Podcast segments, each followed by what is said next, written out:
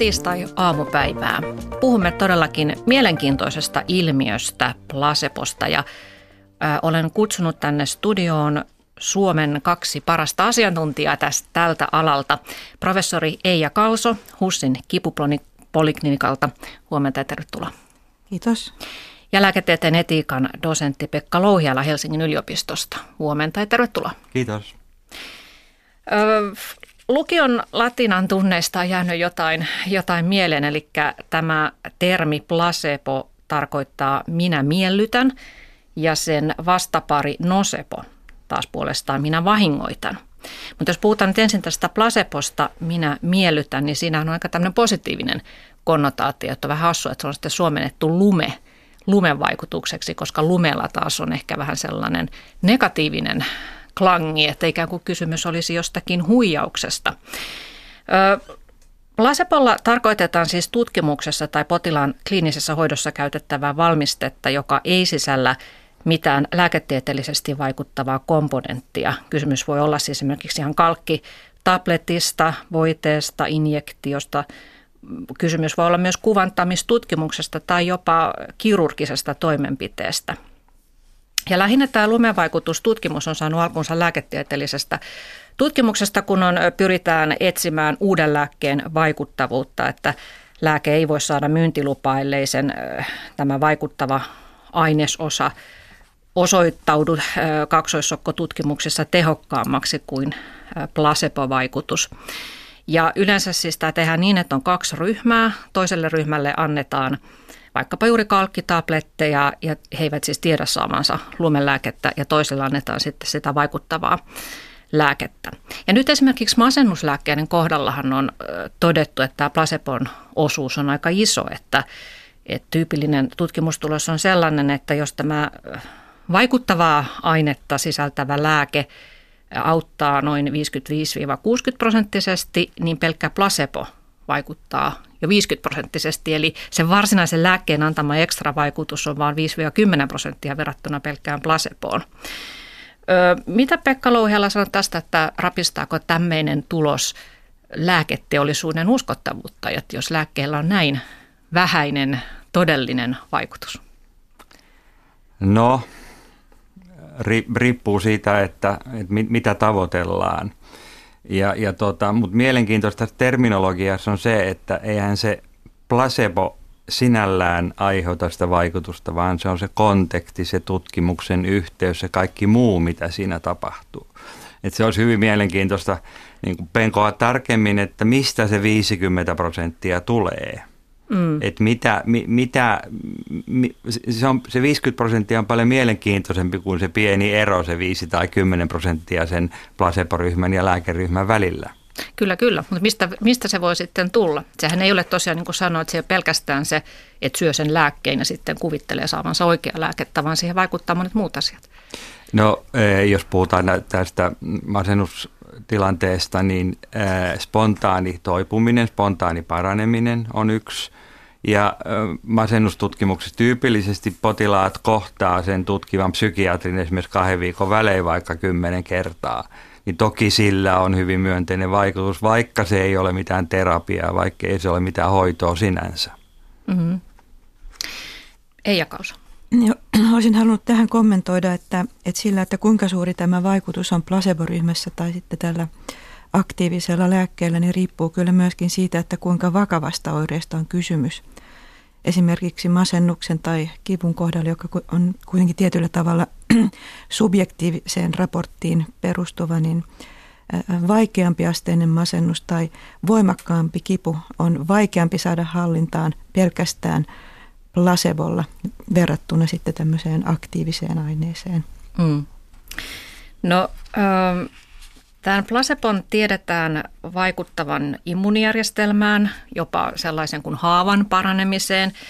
Vuoristo-olosuhteissa on tehty tutkimuksia, joissa todetaan placebo jopa lisäävän hapenottokykyä.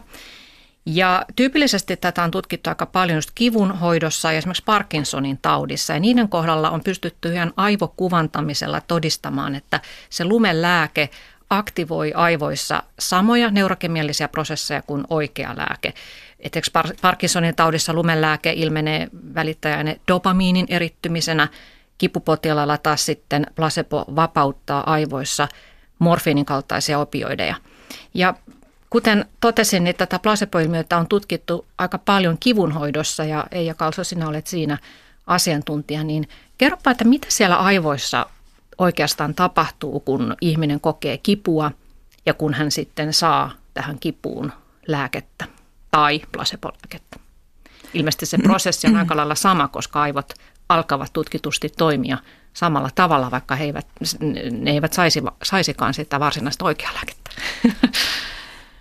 No, jos aloitetaan ihan alusta, niin vaurioviesti, joka lähtee siitä, että esimerkiksi tulee palovamma sormeen tai haava, niin se menee ensin selkeytimeen ja sieltä aivoihin ja aivoissa sitten arvioidaan se, että, että mikä tämän kivun, kivun merkitys on ja tehdään strategia sitten siitä eroon pääsemiseksi. Ja, ja aivojen mielen tilalla on iso vaikutus siihen, että miten se kipu koetaan.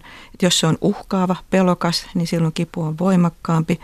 Jos potilas tietää, että tämä on, on tämmöinen tavallinen juttu vaan ja se menee ohitse, niin silloin kipukokemus on lievempi. Ja se varsinainen kivun muuntelu tapahtuu kuitenkin tuolla selkeytimen takasarvessa – ja se, miten aivot vaikuttavat siihen, että kuinka voimakas tämä kipu on, niin eh, liittyy siihen, että aivoista lähtee hyvin voimakas laskeva jarruradasto selkäytimeen. Ja tässä jarruradastossa välittäjäaineena ovat elimistön omat opioidipeptiidit, eli vaikuttavat kuten morfiini, taikka elimistön omat kannabinoidit, tai dopamiini ja noradrenaliini. Ja nämä siis jarruttavat tätä kipukokemusta.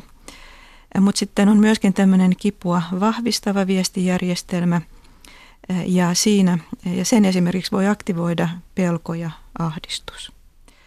Nyt nämä välittäjäaineet, kaikki opioidit, kannabinoidit ja dopamiini, ne liittyvät elimistön palkitsemisjärjestelmään – ja silloin ajatellaan näin, että kun ihminen odottaa, että esimerkiksi kipu lievittyy sen viestin perusteella, mitä hänelle on esimerkiksi tutkimusasetelmassa kerrottu. Jos hän odottaa, että tämä lääke, vaikka se olisikin keittosuolaa, lievittää kipua, niin silloin aivoissa tapahtuu tämmöinen kognitiivinen prosessi, joka aiheuttaa sen, että etuaivokuori aktivoituu ja se aktivoi sitten taas nämä laskevat radastot ja on voitu osoittaa, että tämä placebo-vaikutus sen näkyy tämmöisellä hyvin herkällä aivojen magneettikuvantamisella, siis myöskin selkeytimen kuvantamisella juuri siellä aivojen takasarvessa. Ja sitten esimerkiksi tämmöisellä positroniemissiotomiografialla on osoitettu, että esimerkiksi kivunlievityksessä niin nämä endogeeniset opioidit vaikuttavat. Eli samanlaiset alueet aktivoituvat placebo kivunlievityksen kuin esimerkiksi jos potilaalle annetaan sitten kontrolliaineena tai koehenkilölle morfiinia, niin kuin mitä morfiini aktivoi. Eli samat radastot periaatteessa aktivoituvat. Mm.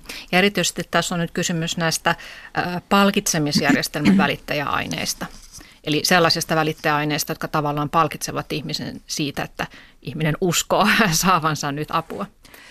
Kyllä, ja sitten lisäksi, koska dopamiini säätelee myöskin liikejärjestelmää, niin sen vuoksi esimerkiksi Parkinson-potilaat saavat sitten tästä dopamiinista myöskin tähän liikehäiriönsä apua. Mm. Olisin vielä maininnut yhden välittäjäineen, koska tähän äh, paitsi tämä palkitsemisjärjestelmä ja tämmöisen niin kuin hyvän odotus, niin tähän äh, vaikutukseen liittyy luottamus ja se välittyy sitten oksitosiinin kautta. Luottamus siis hoito, hoitoon, hoitotahoon. Niin, niin. Mm. Pekka Louhella, sinulla oli tähän vielä Joo, lisättävä. Tämä liittyy mielenkiintoisesti suoraan tähän terminologiaan. Amerikkalainen antropologi Daniel Mörman on e, ehdottanut, että puhuttaisiin e, meaning responsesta, eli merkitysvasteesta, joka, joka sitten kertoo siitä, että mikä sen tilanteen merkitys on. Ja jos se tilanne on turvallinen, mm. Potilas luottaa siihen, mitä on tulossa – versus sitten, että, että hän on, se on niin kuin uhkaava, niin, niin nämä aktivoituu nämä, nämä systeemit, mistä ei just puhu. Hmm. Tästä on semmoinen hauskakin tutkimus, jossa, jossa tota, ää, leikkaustilanteessa oli, oli, tai joku, joku kivulias toimenpide tehtiin ja sitten potilaan kädestä piti joko hänen puolisonsa tai ihan vieras ihminen. Samalla tavalla piti kädestä. Jos puoliso piti kädestä, niin kipulääkkeen tarve oli paljon pienempi kuin silloin, kun se vieras ihminen piti kädestä. Mm aivot ovat ihmeellinen kapistus. Tosiaankin kaikki, mitä aikaisemmin on kokenut, niin varmasti myös vaikuttaa siihen, että luottaako siihen hoitotahoon vai ei. Ja tietysti sitten tuo vaikuttaa tuo läheisen ihmisen läsnäolo. Mutta sulla oli Pekka Louhela tästä myös mielenkiintoinen tutkimusesimerkki, että se, mitä se potilaan päässä, eli aivoissa alkaa aktivoitua, niin riippuu siitä, että mitä tietoja sinne annetaan sen tutkimuksen aluksi. Sulla oli tämä laskimokanyli esimerkki? Joo, tämmöinen open hidden, eli, eli avoin, ja, avoin ja piilotettu systeemi. Siis potilailla, jotka oli toipumassa jostain operaatiosta, oli tippa, kanyyli, josta meni, meni sitten keittosuolaa ja siitä annettiin kipulääkettä joko niin, että se, niin se oli siis verhon takana se, se kipulääkepumppu, ja annettiin kahdessa asetelmassa joko niin, että kerrottiin, että nyt lääkettä tulee, tai niin, että annettiin sama annos kipulääkettä, mutta ei kerrottu mitään. Ja tässä oli hyvin, hyvin selkeä ero. Oli se kipulääke mikä hyvänsä, niin se lievittävä vaikutus oli huomattavasti suurempi, jos samalla kerrottiin, että nyt tulee sitä kipulääkettä. Mm. Eli siis tämä on tärkeää, että aivoille luodaan se odotus. Se mm. odotus on se olennainen juttu, että ne odottavat, että nyt tulee helpotusta. Ja tämä on hyvin selvästi osoitettu juuri kipututkimuksessa, että se informaatio siitä esimerkiksi, jos annetaan kokeellinen kipuärsyke, että jos kerrotaan, että nyt tulee voimakas ärsyke, vaikka se ärsyke olisi ihan sama kuin jos sanotaan, että nyt tulee lievä ärsyke, niin se informaatio, joka annetaan ennen tätä ärsykettä, niin vaikuttaa, vaikuttaa merkittävästi. Ja sitten toisaalta, että jos annetaan lääkettä, mutta sanotaan, että, että tämä lääke ei ole tehokasta, taikka että se on hyvin tehokasta, niin se vaikuttaa tietysti ihan sitten samalla tavalla. Ja tiedetään myöskin, että ilman mitään tämmöistä ennakkoinformaatiotakin, niin jos potilaat odottavat, että heillä on, heille tulee paljon leikkauksen jälkeistä kipua, niin heillä sitten pääsääntöisesti näin käykin verrattuna niihin, jotka uskovat, että heidän leikkauksen jälkeinen kipunsa on lievää. Mm-hmm. Eli optimisti pärjää tässä paremmin, jos uskoo, että kaikki menee hyvin. Öö, Tästä kun oli puhe, puhetta tästä luottamuksesta, että se on tärkeää, että hoito onnistuu, niin jotkut tutkijathan on sitä mieltä, että, että ylipäätään, että tämä lumevaikutus on syntynyt, niin evoluutiolla olisi mm. tässä sormensa pelissä, että luonnonvalinta on suosinut niitä yksilöitä, jotka luottavat ryhmänsä jäseniin, jotka ovat juuri näitä optimisteja. En tiedä. Itse asiassa on, on mielenkiintoista. Näin on, on, on, on väitetty, että evoluutiolla olisi iso merkitys niiden prosessien taustalla, joista sitten tämä niin kutsuttu placebo-ilmiö syntyy. Nythän tässä niin kutsutussa placebo-ilmiössä on, siinä on useita eri tekijöitä, että siihen liittyy se informaatio ja, ja odotus siitä, että mitä tulee tapahtumaan – mutta sitten siellä on myöskin tämmöinen alitajuntainen ehdollistuminen, joka esimerkiksi vaikuttaa näihin immun, näissä immunologisissa ja hormonaalisissa muutoksissa, joihin viittasit tuossa alussa. Ja sitten on tämmöinen oppimisprosessi. Että ihmisessä on tämmöinen vahva taipumus parantua ja, ja voi olla, että evoluutio on muokannut sitä niin, että nämä positiiviset odotukset edistävät paranemisprosessia. Hmm. Siis tarkoitatko tällä ehdollistumisilmiöllä sitä, että ihminen on kokemuksen kautta oppinut, että kun minä saan tätä, tätä tätä lääkettä tai hoitoa, niin se tarkoittaa, että paranen? Siis ehdollistuminen tarkoittaa sitä, että jos, jos niin kuin jotain tiettyä asiaa toistetaan ja siitä esimerkiksi annetaan tehokasta lääkettä, ja sitten sen jälkeen annetaankin jotain toista niin, että, että potilas – ilman, että on, tai siis on annettu se informaatio, että tämä on sitä samaa kuin se edellinen, niin hän on ehdollistunut siihen, että esimerkiksi hän saa morfiinia silloinkin, vaikka hän saa keittosuolaa. Eli silloin ne vaikutukset ovat morfiinin kaltaisia. Mutta sitten jos potilas on ehdollistettu toisen tyyppiseen lääkkeeseen ja hänelle sanotaan, että, että tämä lääke onkin sitten morfiinia, niin silloin tämä ehdollistuminen ei to, toteudu. Et se ehdollistuminen liittyy siihen nimenomaiseen lääkkeeseen, johon tämä esimerkiksi lumehoito on sitten koplattu. Mm. Tässä oli äänessä professori Eija Kalso Hussin kipupoliklinikalta, hirveän vaikea sana. ja mm. sitten täällä on Pekka Louhiala, lääketieteen etikan dosentti Helsingin yliopistosta ja puhumme placebo-vaikutuksesta. Tuota, ö, onkohan mulla nyt oikea esimerkki tästä ehdollistumisesta, kun mä luin tällaisen jutun, voitte sitten kommentoida, että miltä kuulostaa, niin Eräs kivunlievitykseen erikoistunut yhdysvaltalainen lääkäri kuulemma hoitaa loukkaantuneita sotilaita ja veteraaneja sotilassairaalassa sillä tavalla, että ensimmäisellä tapaamiskerralla hän ei kysele niistä itse vammoista, koska hän näkee ne papereistakin, vaan juttelee potilaan kanssa kaikenlaisesta muusta. Hän saattaa esimerkiksi saada selville, että potilaan lapsuuden pihassa kasvoi eukalyptuspuu tai että tämä pitää erityisesti piparminttukarkeista. Ja kun lääkäri sitten määrää ensimmäisen kerran opioideja kipuun, niin hän tarjoaa samalla eukalyptyksen oksaa nuuhkittavaksi tai tätä piparminttokarkkia syötäväksi. Ja hän tekee näin joka kerta, kun antaa sitä lääkettä. Ja vähitellen hän voi pienentää sitä lääkeannosta ja lopulta antaa pelkkää eukalyptystä tai piparminttua. Ja potilaan aivot ovat sitten oppineet yhdistämään sen helpotuksen tunteen ja sen tietyn tuoksun tai maun. Ja, ja tota, heidän aivonsa oppivat sitten hakemaan niitä helpottavia välittäjäaineita sieltä omasta sisäisestä apteekistaan. Ja tällä lääkärillä on kuulemma jopa ihan neliraja amputoituja potilaita, jotka eivät sitten lopulta tarvitse ollenkaan oikeita opioideja. Kuulostaako tämä teille sitä ihan uskottavalta, että aivot voivat todellakin olla näin voimalliset tässä kivun lievityksessäkin? Tässä nimenomaan on juuri kyse tästä ehdollistumisesta, että, että samalla tavalla on kokeellisessa kipututkimuksessa tehty juuri, että että koehenkilö on saanut tämmöisen kiputilanteen kokeellisen kivun yhteydessä useampana päivänä morfiinia ja sitten on annettukin keittosuolaa, mutta se on ehdollist, potilas on ehdollistanut sen tähän morfiinin ja saa keittosuolasta tämän mm. vasteen ilman, että siihen on, on erityisesti sanottu, että tämä nyt on morfiinin kaltainen lääke, joka antaa tämän lievityksen. Joo, kyllä en tunne tätä, minkä kerroit, mutta kyllä se hyvin uskottava, uskottava tarina on ja, ja tietysti kuulostaa aika erikoiselta, erikoiselta sitten niin kuin tämmöisessä kliinisessä työssä potilaiden hoidossa, mutta, niin. mutta kyllä ne me- mekanismien kautta niin kuin mm. on ihan uskottavaa. Mm. Ja varmasti myös hyvä siinä mielessä, että ei tule sitten voimakkaiden kipulääkkeiden haittavaikutuksia mm. tällaisessa hoidossa, joka toisaalta myös sitten vaatii jatkuvuutta sen hoitosuhteen kannalta ja, ja tuota, kärsivällisyyttä.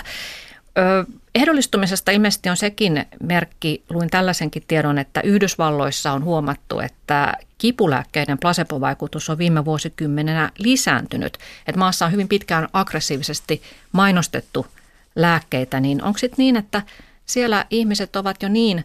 Ö, ikään kuin ehdollistuneet siihen pillerin voimaan, että kun on mikä tahansa vaiva, niin otanpa tuosta tätä mainostettua lääkettä, että, että pelkästään heillä se pillerin nappaaminen sitten auttaa. Että ei välttämättä tarvita edes sitä hoitosuhdetta.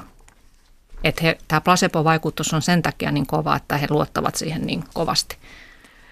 Se on, se on ihan mahdollista, mutta sitten voi olla myöskin muita mahdollisuuksia. Et, et nythän tämmöinen ahdistushan liittyy aika paljon kipuun ja erilaisiin oireisiin. Ja tällä tavalla voi ajatella, että, että se ahdistuksen lievittyminen tuleekin nyt, se on tavallaan niin kuin ulkoistettu tähän pilleriin ja sitä kautta tulevaan ö, parempaan oloon, kun jos esimerkiksi käytettäisiin muita keinoja, jolla saadaan se oire tai ahdistus hallintaan. Ja ehkä Yhdysvalloissa tämä lääkkeellinen tai jonkun toimenpiteen tekeminen on paljon yleisempään erilaisten oireiden hoidossa kuin esimerkiksi meillä terveydenhuollossa. Hmm. Kyllä, kyllä. Mutta entä sitten sellainen tilanne, että, että potilas kuulee saavansa nyt lumelääkettä, niin loppuuko se hyödyllinen pasepovaikutus sitten siihen? Ei, ei välttämättä. Tästä on tehty mielenkiintoisia tutkimuksia viime aikoina ja jotain on menossa varmaan parhaillaan. Puhutaan avoimesta placebosta. Ja ne tulokset on mielenkiintoisia, mutta ei niistä pidä innostua liikaa. okay. tota, siis se tavanomainen asetelma on se, että, että poti, se potilasinformaatio on seuraava. Tiedämme, että teidän kaltaisessa tilassa tutkimuksissa placebo-ryhmässä olleet potilaat ovat hyötyneet 20-30 prosenttia. Ja me, me, me emme tiedä tarkkaan, mistä se johtuu, mutta me haluamme kokeilla tällaista näin teillä. Ja, ja, ja, ja sitten potilaat ovat oikeasti hyötyneet, vaikka he ovat tienneet saavansa placeboa. Mutta ei siinä mun mielestä ole mitään mystiikkaa, vaan se selittyy varmaan paljolti sillä, että, että heille on kerrottu tämmöinen turvallinen informaatio, mm. että tutkimuksissa on todettu näin. Mm. Ja, ja sitten te saatte tätä samaa. Mun mielestä siihen sisältyy pieni vale, kun sanotaan, että tutkimuksissa on todettu, että mm. placebo mm. auttaa. Mm. Mutta koska se ihan totta? Se, se ei ole totta, koska se placebo sinällään ei auta, niin, vaan se, se koko tar- järjestelmä, se koko mm. konteksti auttaa. Siinä on Joo. semmoinen pieni valkoinen vale. Mm, mutta jälleen kerran kysymys siitä, että aivot saavat tuon myönteisen mm. tiedon, että tämä on auttanut, mm. niin sitten aivot itse alkavat työskennellä. Mä olisin tässä ottanut uudelleen esille tämän ahdistuksen roolin tässä placebo-vaikutuksessa, koska ahdistus on se, joka aiheuttaa sitten taas tätä vasta ilmiötä eli noseboa. Ja, ja tiedetään, että esimerkiksi kipuklinikoilla niin tämä hoitovaste, vaikka se olisi oikein hyvä, niin sitten kun potilas lähtee takaisin perusterveydenhuoltoon, niin sitten aika usein tulee niin, että potilas lähetetään parin vuoden kuluttua takaisin. Ja nyt psykologit ovat sitä mieltä, että erityisesti tämmöiset ahdistusalttiit ja katastrofoivat potilaat, niin he oikeastaan tarvitsisivat tämmöistä jatkuvaa hoitosuhdetta, jotta heidän oireensa pysyy hallinnassa. Mm-hmm. Ja, ja tämä on minun mielestäni yksi hyvin vahva esimerkki siitä, että kuinka tärkeä tämmöinen hoit, pysyvä hoitosuhde on. Ja se on eri potilailla erityisen tärkeä. Ja terveydenhuoltojärjestelmän tulisi ottaa tämän, tämän huomioon. Joo. Mennään tuohon nosepoon, eli tähän placebon kielteiseen puoleen kohta vähän tarkemmin, mutta mä vielä ottaisin tästä, tästä tuota, teen kommentteja, että jos potilas tietää saavansa lumelääkettä, että, että luin sellaisenkin tutkimuksen, että lumelääkkeet saattavat toimia jopa paremmin kuin ö, se, että vertailuryhmä ei saa mitään lääkettä. Että on esimerkiksi ärtyneen suolen oireyhtymästä tehty tällaisia tutkimuksia, että toiselle ryhmälle annettiin lumelääkettä ja heille kerrottiin etukäteen, että he saavat lumelääkettä. Verrokkiryhmälle ei siis mitään lääkettä. Ja lopputulos oli se, että tämä lumelääkettä saanut ryhmä voi tämän kuurin jälkeen paljon paremmin kuin se ryhmä, joka ei saanut mitään. Tämä on minusta mielenkiintoista, että mitä siellä aivoissa tapahtuu, kun sinne pudotetaan tällainen tieto, että lääkkeessä ei ole vaikuttavaa ainetta ja silti ne alkavat masinoida sitä parantumista. Et mä ymmärrän tavallaan, että siinä on kuitenkin se, että kerrotaan, että tässä on myönteinen, myönteisiä tuloksia tullut ja se perustuu siihen, mutta silti se on vähän vaikeampi ymmärtää kuin se, että, tuota, että saisi kuitenkin ää, jonkinnäköistä toista lääkettä.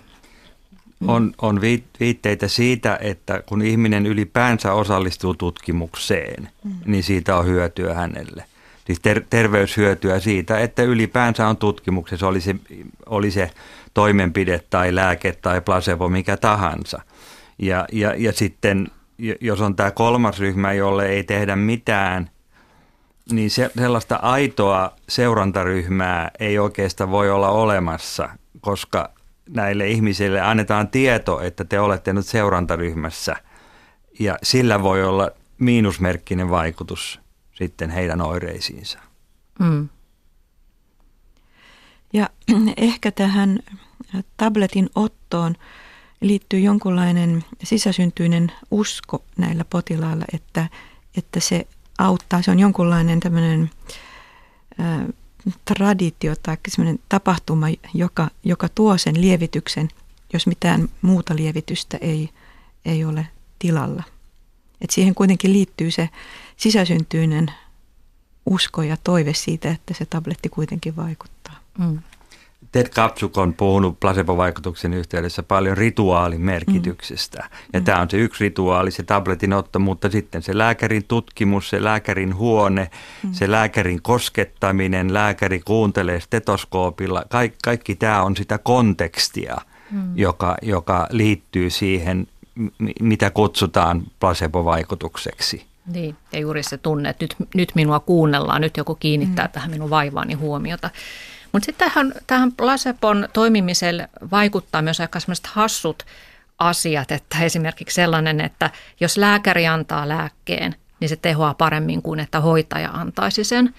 Ehkä liittyy tämmöisen auktoriteettiuskoon, vaikka se lääke olisi ihan sama. Tai sitten tällainen, että mitä enemmän potilaan ympärillä on erilaisia surisevia koneita, niin, niin sen tehokkaammaksi sitten potilas kuvittelee sen hoidon. Tai jos potilas saa kahta kahta pilleriä yhden sijaan tai erityisen tunnettua lääkettä, niin vaikutus tehostuu. Jopa sillä, että minkä värinen se pilleri on ja minkä niminen se on, niin sillä on vaikutusta paranemisprosessiin, että meidän, meidän kulttuurissa esimerkiksi vieran, vierasperäiset kirjaimet, kuten B, X tai Z lääkkeen nimessä, niin tehoavat paremmin kuin se olisi joku suomalaisperäinen nimi. No sitten tämmöinenkin on todettu, että jos joku arvostettu henkilö – mainostaa parantuneensa tietynlaisella metodilla, niin muutkin alkavat sitten raportoida parantumisia, vaikka tällä hoidolla ei olisi mitään lääketieteellisesti todistettua vaikutusta. Et tosiaan loppujen lopuksi kysymys on uskosta, mutta aika tämmöiset hassut niin kuin pikku, pikkuseikat myös näyttää vaikuttavan. Äh, kyllä, mutta äh, nyt sitten varmasti täytyy erottaa se, että mikä on tämmöinen lyhytaikainen tai välitön vaste ja mikä on sitten oikeasti tämmöinen todellinen paraneminen. Ja, ja kyse siitä, että minkälaisista sairauksista puhutaan. Että jos puhutaan oireista, hyvin useinhan kyseessä on jokin oire ja eikä tiedetä, että mikä se varsinainen sairaus on siellä takana. Aivot arvioivat oireita ja niiden vahvuutta ja vakavuutta, mutta sitten nämä taustalla olevat sairaudet on, on sitten eri, eri asia. Ja tämmöiseen oireeseen, niin sen subjektiiviseen kokemukseen voi hyvin saada juuri näistä seikoista lievityksen, mutta se, että mitä siellä taustalla olevalle sairaudelle tapahtuu, niin se onkin sitten vähän eri asia. Mm. Eli tarkoitatko, että ihminen voi kuvitella nyt, että nyt lähti paraneminen liikkeelle, mutta se ei oikeasti lähtenytkään, jos tutkitaan pidemmällä aikajaksolla? Niin, että hän kokee, että hänellä on vähemmän oireita ja niin, silloin joo. hän voi paremmin, mm. jolloin hän myöskin ajattelee, että sairaus on on hallinnassa Joo. ja hän voi paremmin. Tästä on yksi klassinen tutkimus astmapotilailla, jossa, jossa tota, placebo-ryhmässä astmapotilaat raportoi, että he voivat paljon paremmin, mutta sitten kun heille tehtiin näitä puhalluskokeita, mm. niin minkäänlaista objektiivista muutosta siinä ei ollut. Tämä on aika puhutteleva tutkimus, joka kertoo, kertoo vähän niin kuin siitä, niistä vaaroistakin, että mm.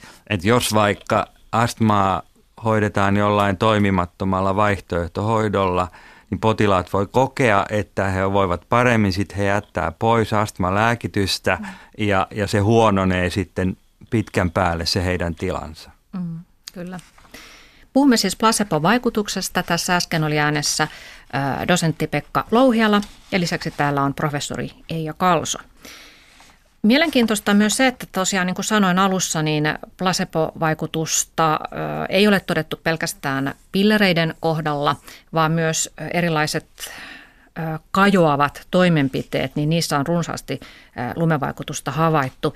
Esimerkiksi Briteissä oli tehty tällainen 200 sepelvaltimotautipotilaan tutkimus, jossa toiselle ryhmälle tehtiin oikea pallolaajennusoperaatio ja toiselle ryhmälle – lume operaatio, eli kylläkin avattiin, tai miten se nyt tehdäänkään, niin ikään kuin potilas kuvitteli, että hänelle tehdään se pallolaajennus, mutta ei todellisuudessa tehty. Molemmat ryhmät saivat optimoitua lääkehoitoa. Ja kävi ilmi, että pallolaajennuksen ja lumetoimenpiteen vaikutus rintakipuoireisiin oli ihan yhtä hyvä. Tämä kuulostaa jo aika, aikamoiselta. Ja, ja kotimaasta meillä on tämä laaja kaksoisokkotutkimus polven rappeumaperäisen nivelkierukkarepeämän leikkauksesta, että meillä päättyi 2013 tämmöinen monivuotinen tutkimus, jossa 146 potilasta viidessä eri sairaalassa leikattiin. Toiselle ryhmälle tehtiin oikea polvenkulman leikkaus, osalle lumenleikkaus. Ja jälleen niin, että todellakin potilas nukutettiin ja avattiin se polvi, mutta sinne ei sitten tehty mitään. Niin lopputulos tässäkin oli, että vuoden kuluttua suurin osa molemmista ryhmistä oli tyytyväisiä tulokseen ja itse asiassa lumenleikatuista niin 96 prosenttia olisi valinnut saman hoidon, vaikka he saivat siis tietää, että se oli lume, lumenleikkaus. Tällaiset tutkimukset ovat varmaan siinä mielessä hyödyllisiä, että, että voidaan arvioida, että onko jostakin kirurgisesta toimenpiteestä todellisuudessa hyötyä. Että esimerkiksi näitä kierukkaleikkauksia tehdään meillä 10 000 vuosittain Suomessa ja, ja näihin leikkauksiin – pistetään miljoonia euroja, että voi tietysti kysyä, että jos lopputulos on tällainen, niin, niin tuota, kannattaako niitä sitten tehdä ja kannattaisiko ne rahat laittaa muualle? On erittäin tärkeää, että kyseenalaistetaan vakiintuneita hoitoja, jotka on alkaneet kenties niin kuin pikkuhiljaa. Siellä on taustalla ollut joku tämmöinen idea, joku biologinen hypoteesi, että tästä voisi olla hyötyä, mutta et, et, että tänä päivänä rohkeasti kyseenalaistetaan ja tehdään tämmöisiä tutkimuksia, niin se on hienoa. Hmm. Toki tarvii varmaan muistuttaa, että kaikki nivelkerukkaleikkaukset eivät suinkaan aivan, ole turhia. Aivan. Että... Niin, varmasti on niin, että, että ihan vasta viime vuosina on hyväksytty se, että potilaat ylipäätänsä voidaan altistaa – periaatteessa vaarallisille interventioille, jotka on sitten kuitenkin näitä kontrolliinterventioita. Eli potilaan nukuttaminenkin on jo hmm. riski. Nyt siinä on tämä eettinen kysymys niin, myös. Että. Et kun taas lääkkeen tutkiminen placeboon verrattuna on, on helpompaa. Ja sitten tärkeä asia huomioidaan myöskin se, että – että usein kynnys jollekin toimenpiteelle tai lääkkeen aloittamiselle laskee niiden alkuperäisten kriteereiden asettamisen jälkeen. Ja silloin sinne potilasjoukkoon, jolle tätä hoitoa tarjotaan, saattaa myöskin osua niitä, jotka olisivat parantuneet muutenkin. Eli se yksilöllinen potilasvalintahan on, on mitä, mitä invasiivisempi toimenpide on tai mitä enemmän johonkin lääkkeeseen liittyy haittoja, niin sitä tärkeämpää on varmistaa, että potilas siitä oikeasti hyötyy ja että hänellä on indikaatio tämän hoidon osalta. Hmm. No puhutaan sitten vähän tarkemmin tästä nosepo-ilmiöstä, eli ö, se tarkoittaa, että jos potilaalla on hoidon onnistumisesta negatiivisia odotuksia, niin sitten se hoidon teho vähenee. Ja Eija Kalso, sinä ö, hoidat HUSissa äh, kipupotilaita, niin äh, miten tämä nosepo näkyy kipupotilaiden hoidossa? Äh, no se näkyy niin, että jos potilaan kipu on kestänyt useita vuosia ja hän on, hänellä on kokeiltu useita eri hoitomuotoja ja niistä mikään ei ole, ole kunnolla auttanut, niin silloin potilas lähtökohtaisesti saattaa odottaa, että, että tämä, täälläkään hän ei, ei apua saa. Näitä asioita ei ole kovin syvällisesti eh, tutkittu, mutta meillä on nyt muutaman vuoden aikana niin alettu yhä enemmän perehtyä siihen, että mitkä ovat potilaan omat odotukset sen hoidon suhteen ja mikä vaikuttaa siihen, että, että yli puolet potilaista me saa erittäin hyvän avun, jos elämänlaadun muutosta pidetään mittarina, mutta sitten siellä on osa potilaita, jotka eivät saa mitään apua tai joiden elämänlaatu seurannassa huononee. Ja yksi selittävä tekijä saattaa olla nimenomaan se, että, että heillä on aikaisemmista kokemuksista, sen, niiden pohjalta tulee tämmöinen epäluottamus siihen, että tämäkään auttaa. E, yhtenä konkreettisena esimerkkinä voisi ottaa tämmöiset niin kutsutut crossover-tutkimukset, jossa potilas saa satunnaistetussa järjestyksessä sokkoutetusti ensin lumetta ja sitten vaikkapa morfiinia taikkapäinvastaisessa järjestyksessä. Ja siinä ryhmässä, jossa potilaat saivat ensin lumetta ja sitten morfiinia, niin tämän morfiinin vaikutus oli paljon huonompi kuin siinä ryhmässä, joka sai morfiinia ensin ja lumetta sen jälkeen. Ja tietysti siinä ryhmässä niin lume sitten toimi paremmin, jos he olivat saaneet morfiinia aikaisemmin, koska he tavallaan niin kuin suhtauttivat sen odotuksensa siihen, mitä he olivat aikaisemmin saaneet. Mm.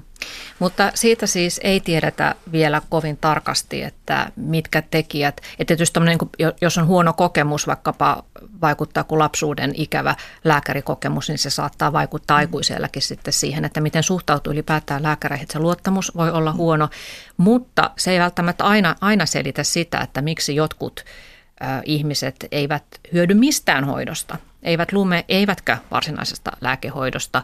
Ja sitten taas toiset hyötyvät molemmista alttiimmin, niin onko tässä joku geeni, geeniperimä sitten selittämässä? Kyllä tähän siis tämän positiivisen, tai jos nyt käytetään nimeä placebo-vaikutus, niin sen taustalla on kyllä myöskin perimään liittyviä tekijöitä. Tiedetään, että esimerkiksi tämmöisessä kokeellisessa placebon aiheuttaman kivun tutkimuksessa, että, että tietyt tämmöiset geenimutaatiot voi aiheuttaa sen, että tämä placebo-vaikutus on lievempi. Ja sitten myöskin tämmöisen perimän vaikutukset ihmisen temperamenttiin, joka vaikuttaa siihen, että mitä hän ylipäätänsä odottaa, että mitä hänelle tapahtuu. Että jos on kaksi vaihtoehtoa, että asiat menevät hyvin tai huonosti, niin tietyn temperamentin omaavat ihmiset ajattelevat pääsääntöisesti, että mulla, jos menee huonosti, niin minulla ainakin menee. Mutta kun taas toisilla on tämä niin kuin optimistisempi lä- lähtötilanne, niin he, he herkemmin sitten hyötyvät tästä positiivisen odotuksen voimasta. Mm. Onko sulla Pekka Louhella jotain tutkimusesimerkkiä siitä, että miten tämä nosepo vaikuttaa? Mä otan, otan esimerkin käytännön lääkärin elämästä. Jokainen lääkäri joutuu miettimään, minkälaista informaatiota hän antaa jostain lääkkeestä määrätessään sitä potilaalle.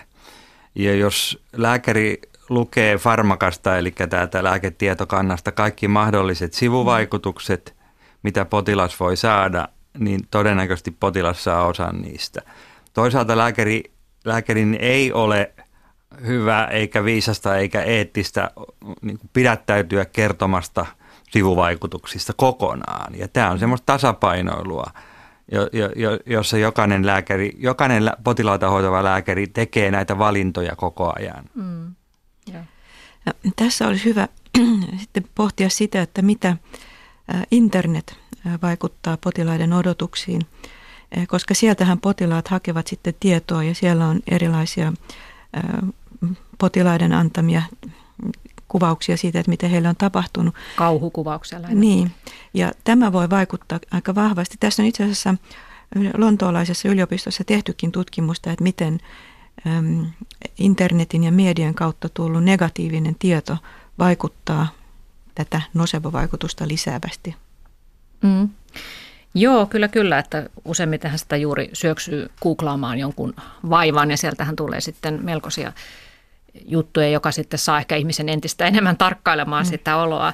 Mutta mä ymmärrän, että tuo lääkärillä aika vaikea tuo tasapainottelu, että, että itsekin olen huomannut, että jos vaikka saan kun lääkkeen, niin välttämättä vastaanotolla ei puhuttu mitään sivuoireista. Ja sitten kun kotona lukee sen lääkepakkauksen selostuksen, niin siellähän on aivan karmiva mm. lista erilaisia si- sivuvaikutuksia ja vieläpä niin, että ne on monta kertaa pahempia kuin se itse mm. alkuperäinen vaiva. Mutta voiko tämä nosepo toimia sitten niin – voimakkaasti, että ihminen alkaa todella pelätä saavansa jonkun niistä sivuoireista ja, ja sitten alkaa kiinnittää pakkomielteisesti huomiota kaikkiin epämääräisiin tuntemuksiinsa. Ja näin sitten se lääkkeen hyvä vaikutus ei pääse, pääse voimiinsa. Kyllä, ja esimerkiksi näissä lääketutkimuksissa, että riippuen siitä, että kerrotaanko haittavaikutuksista hyvin yleisellä tasolla vai kysytäänkö esimerkiksi niitä yleisimpiä vaikutuksia ihan erityisesti niin vaikuttaa siihen, että kuinka paljon potilaat raportoivat kokemiaan haittoja. Mutta tässä mä haluaisin ottaa esille sen seikan, että näissä äh, farmakoissa tai lääketietokannoissa luetellaan kaikki mahdolliset haitat siksi, että, että se tavallaan tulee tämän tietyllä tavalla niin kuin lainsäädännön kautta, että lääketehtaiden mm. täytyy raportoida se.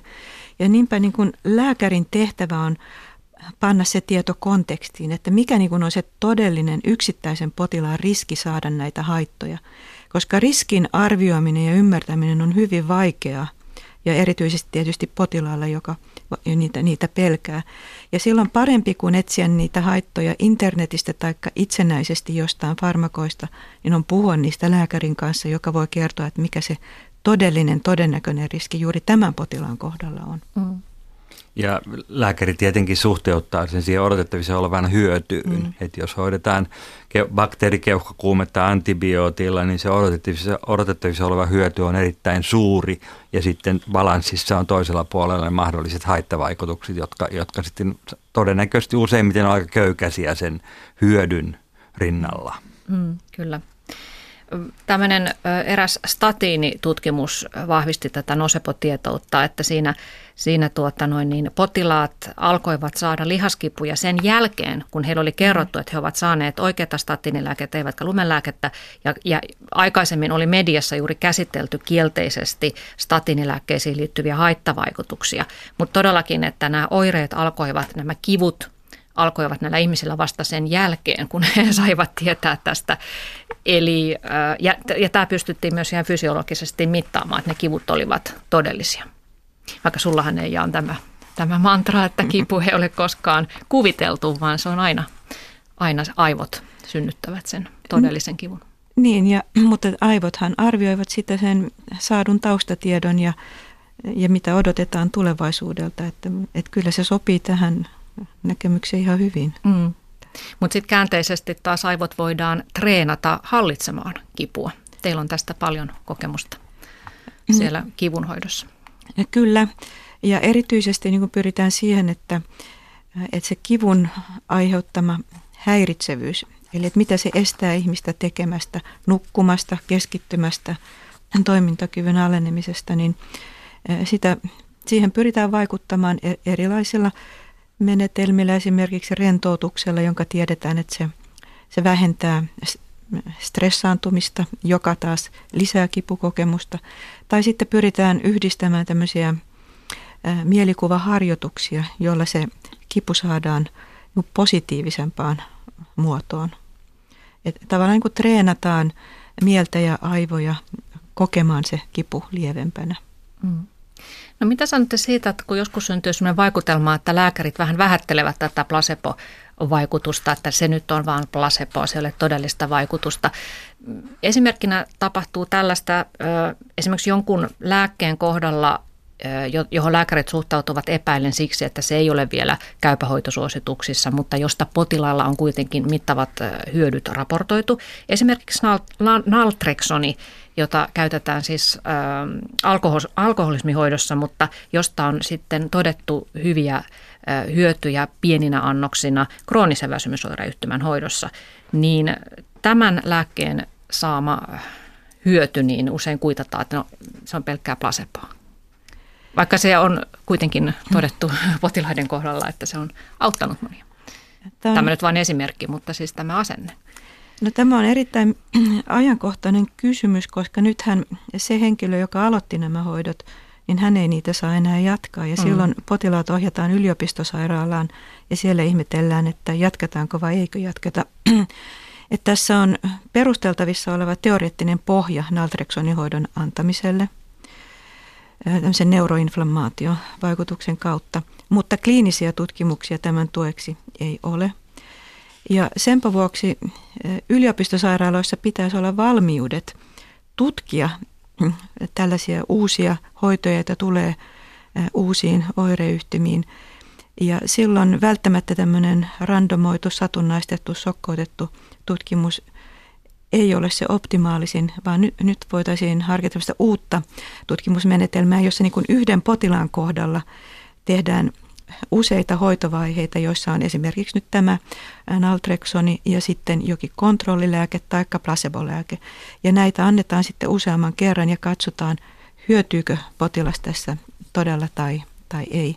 Hmm. Naltreksoni ei välttämättä varsinkaan nuorilla ihmisillä ole äh, niin kuin ilman haittaa haittavaikutuksia. Naltreksonihan litistää tunnemaailmaa, koska se on opioidi, vasta, opioidien vastavaikuttaja. Eli, eli silloin myöskin, jos tällä tavalla lähestyttäisiin tätä ongelmaa, niin saataisiin myöskin tietoa siitä, että onko tämä lääke sitten oikeasti tehokas ja myöskin turvallinen.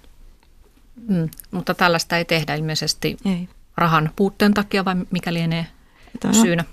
Tämä on itse asiassa aika uusi konsepti, tämmöinen N on yksi eli yhden potilaan kohdalla tehty toistettu satunnaistettu tutkimus, mutta minun mielestäni tämmöistä tulisi tuoda yliopistosairaaloiden toimintavalikoimaan. Hmm. Mutta tässä ei sitten auta sekään, että potilas itse kertoo, että minä olen jo kokeillut tätä ja tätä ja tätä lääkettä ja, ja ei ole myöskään se auttanut, että en ole ottanut mitään lääkettä. Mutta mut silloin kyseessä on se, että on juuri tämä subjektiivinen kokemus. Mm. Ja silloin siinä on vastapainona on sitten ne mahdolliset haitat, joita siihen lääkitykseen voi, voi liittyä. Mm, kyllä. Pekka Mä komppaan vahvasti tätä, että näitä N on yksi tutkimuksia pitäisi, pitäisi te- tehdä enemmän. Mun oma kliininen ala on lastentaudit ja, ja siellähän lasten allergologiassa tehdään sellaisia, että esim, esimerkiksi jos epäillään maitoallergiaa, niin, niin e, vauva saa viikon jauhetta A ja viikon jauhetta B ja kolmannen viikon jauhetta A, neljännen viikon jauhetta B. Ja sitten vasta lopuksi katsotaan, että mitä ne A ja B oli. Ja sitten te, vanhemmat pitää mm kirjaa oireista koko ajan. Sitten lopuksi tehdään johtopäätökset, mm. että oliko mm. se toinen, toinen niistä oli tämmöinen maito, maitojauhe ja toinen oli placebojauhe ja katsotaan mitä. Et, et, se, se on tietyillä suppeilla aloilla käytössä, mutta enemmän pitäisi tehdä. Mm. Mutta tässä tapauksessa siis potilas itse ei tiedä, mitä mm. hän saa. Ei. Joo, mm. kuulostaa ihan järkeenkäyvältä tutkimusmetodilta.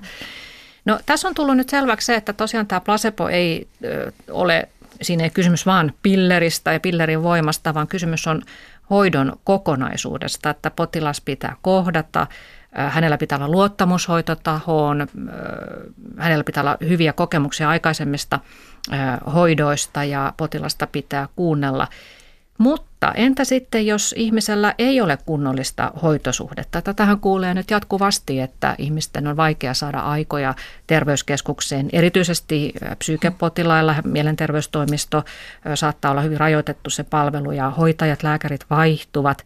Annetaan vain resepti kouraan, että käy uusimassa lääkkeet. No, jos, jos hoito perustuu vain siihen, että saa sen reseptin uusittua, mutta puuttuu se ää, kunnollinen hoitosuhde, niin meneekö tässä sitten ne kalliit lääkkeetkin tavallaan hukkaan, koska se placebokin tarvitsee sitä hoitosuhdetta toimijakseen? Kyllä varmasti näin käy ja sitten myöskin lääkkeitä jatketaan turhaan, kun ei, ei nähdä, mikä potilaan tilanne sillä hetkellä on. Potilailta tulee kyllä viestiä, joissa he ovat huolissaan siitä, että, että hoito siirtyy kokonaan nettiin. Ja nythän on tehty monenlaisia järjestelmiä, joissa niin tuntuu, että tarkoituksena melkein estää potilaan ja lääkärin kohtaaminen. Ja oikeastaan tähän hoitosuhteeseen, johon siis perustuu sitten tämä tieto niistä hoitomuodoista, joita nykyään käytetään, ja sitten sen luottamuksellinen toteuttaminen potilaan kohdalla, vuorovaikutuksessa potilaan kanssa, niin sehän on tämän lääketieteen onnistumisen ytimen perusta – ja nyt jos tämä särjetään, niin silloin tuhlataan rahaa kaikenlaisiin asioihin, joiden, joiden vaikuttavuus sitten heikkenee. Mm. Eli tämän omalääkärijärjestelmä, luottamuksellinen pitkäaikainen potilaslääkärisuhde, niin sen pitäisi olla koko tämän terveydenhuollon perusta. Lähetämme terveisiä kaikkiin sotevalmisteluryhmiin, että oli se lopullinen järjestelmä mikä tahansa – niin eh, vakituiset pitkät hoitosuhteet, niin, niin, niin niillä on paljon enemmän merkitystä kuin mitä ehkä, ehkä sitten ymmärretään. Mm. Mutta Eija Kausu, tarkenna vielä, mitä tarkoitit, että nyt rakennetaan tämmöisiä esteitä sille, että potilas oikeasti tapaisi sen lääkärin. Et potilaat eh, he soittavat johonkin numeroon, jossa sitten esimerkiksi sairaanhoitaja kyselee erilaisia oireita ja sitten hän päättää, että pääseekö potilas mm. lääkärin vastaanotolle. Tai... tulppana tavallaan. Niin, ei. Ja se, että vastaanottoaikoja on vaikea saada, tietysti riippuu siitä, että, että mistä terveysasemasta on kyse. Hmm. Saa nähdä, mitä sotessa tapahtuu. Ehkä, ehkä tuota voisi tehdä oman jaksonsa siitä, että kannattaisiko meille Suomenkin perustaa sellainen keski-eurooppalainen perhelääkärisysteemi, hmm. jolloin, jolloin se hoito olisi pitkäkestoista. Ainakin tutkimustulokset puhuvat tämän pitkällisen hoitosuhteen puolesta. No mitä mieltä olette siitä, että voitaisiko tätä placeboa jollakin lailla tietoisesti hyödyntää nykyistä enemmän lääketieteessä tai hoidossa? Äh, ilman muuta juuri niistä noudattamalla niitä periaatteita, mitä tämän placebo-tutkimuksen kautta on, on opittu. Niin, että, että on luottamuksellinen hoitosuhde, tarjotaan vain niitä hoitoja, jotka on osoitettu tehokkaiksi, mutta niin, että sen luottamuksen ja positiivisen informaation avulla vahvistetaan myöskin potilaan uskoa siihen valitun hoidon voimaan. Ja sanoilla on väliä. Mä luin hiljattain semmoisen australialaisen tutkimuksen, jossa anestesiologi eh, kysyi eh, potilaalta, joka oli toipumassa leikkauksesta, kaksi, kaksi vaihtoehtoista kysymystä. Toinen oli, onko teillä kipuja, ja toinen oli, miten menee. Ja jäl, jälkimmäisessä ryhmässä oli vähemmän kipulääkkeen tarvetta. Hmm. Yksinkertaisella keinolla saadaan hmm. hyviä tuloksia.